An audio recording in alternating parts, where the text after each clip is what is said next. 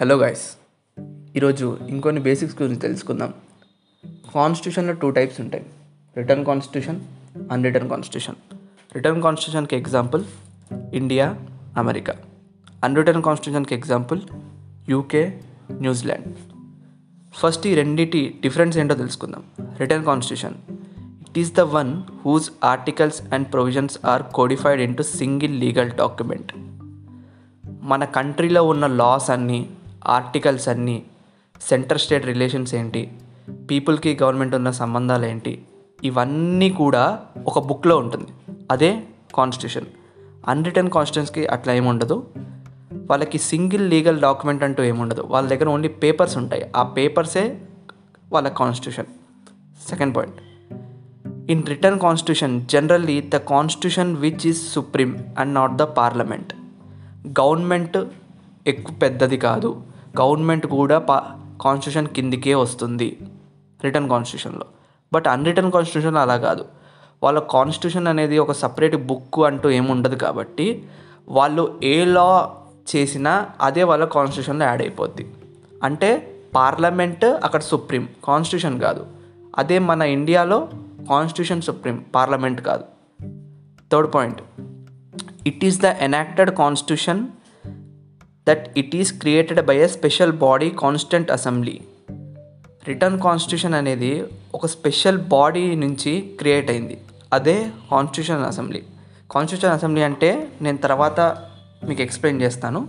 ప్రస్తుతానికైతే గుర్తుపెట్టుకోండి. Return constitution అనేది ఒక స్పెషల్ బాడీ నుంచి క్రియేట్ అవుతుంది. అలా అన్రిటర్న్ కాన్స్టిట్యూషన్ అలా కాదు.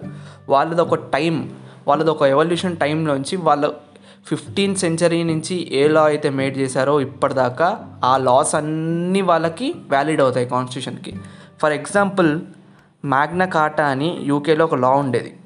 అది ఎప్పుడు ఇంట్రడ్యూస్ చేశారంటే king John twelve fifteen AD అప్పుడు ఇంట్రడ్యూస్ చేశారు. బట్ అది స్టిల్ ఇంకా యూకేలో లా రన్ అవుతూ ఉంది.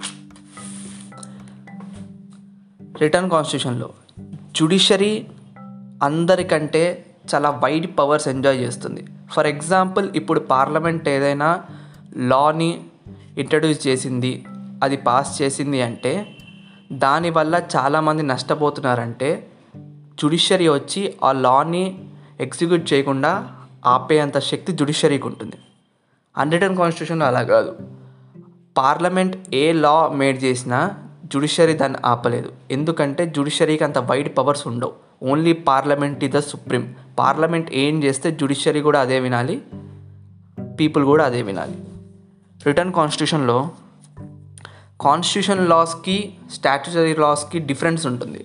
స్టాట్యుటరీ లాస్ అంటే నేను నీకు తర్వాత ఎక్స్ప్లెయిన్ చేస్తాను.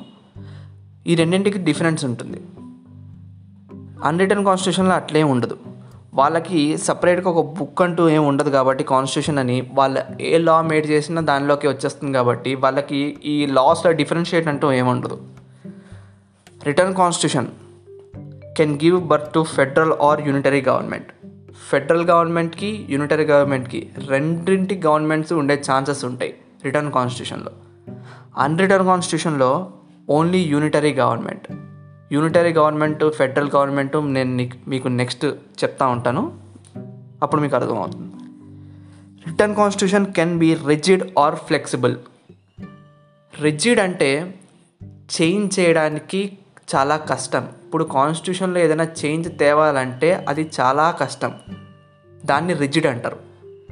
ఫ్లెక్సిబుల్ అంటే ఆ కాన్స్టిట్యూషన్ని ఈజీగా మార్చేయచ్చు. ఒక లా పాస్ చేసి ఆ కాన్స్టిట్యూషన్ని ఈజీగా మార్చేయచ్చు. అది ఫ్లెక్సిబుల్ అంటే.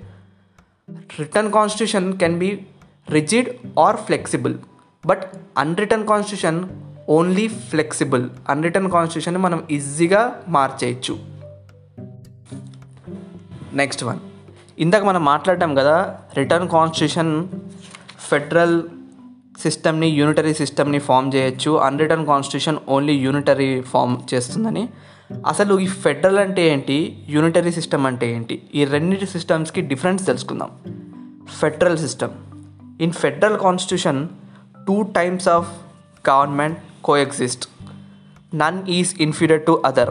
Has both derived their powers from the constitution itself అంటే ఫెడరల్ సిస్టంలో టూ టైప్స్ ఆఫ్ గవర్నమెంట్ ఉంటాయి. ఒకటి సెంట్రల్ లెవెల్ గవర్నమెంట్ రెండు స్టేట్ లెవెల్ గవర్నమెంట్. ఆ రెండింటికి ఈక్వల్ పవర్స్ ఉంటాయి. ఆ ఈక్వల్ పవర్స్ కూడా వాళ్ళకి ఎలా వస్తాయంటే త్రూ కాన్స్టిట్యూషన్. కాన్స్టిట్యూషన్లోనే చెప్తుంది.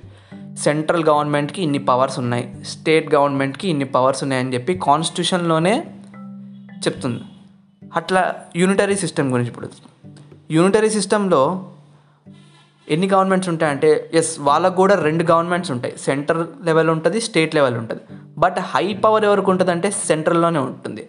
సెంట్రల్ గవర్నమెంట్ ఏది చెప్తే స్టేట్ గవర్నమెంట్ అది చేయాలి స్టేట్ గవర్నమెంట్కి సపరేట్గా పవర్స్ అంటూ ఏమి ఉండవు. సెంట్రల్ గవర్నమెంట్ ఏది చెప్తే స్టేట్ గవర్నమెంట్ అదే వినాలి.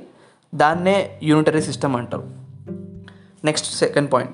ఫెడరల్ సిస్టంలో మన కాన్స్టిట్యూషన్ అనేది ఓన్లీ రిటర్న్ కాన్స్టిట్యూషన్లోనే ఉంటుంది. ఇప్పుడు ఫెడరల్ సిస్టమ్ ఫామ్ అవ్వాలంటే మనకి both central level state level government ఉండాలంటే అది రిటర్న్ కాన్స్టిట్యూషన్ ఉంటేనే ఫెడరల్ సిస్టమ్ ఉంటుంది. అలాగే కూడా రిటర్న్ కాన్స్టిట్యూషన్ అనేది చాలా రిజిడ్గా ఉండాలి. అంటే ఈజీగా చేంజ్ చేయడానికి ఉండకూడదు.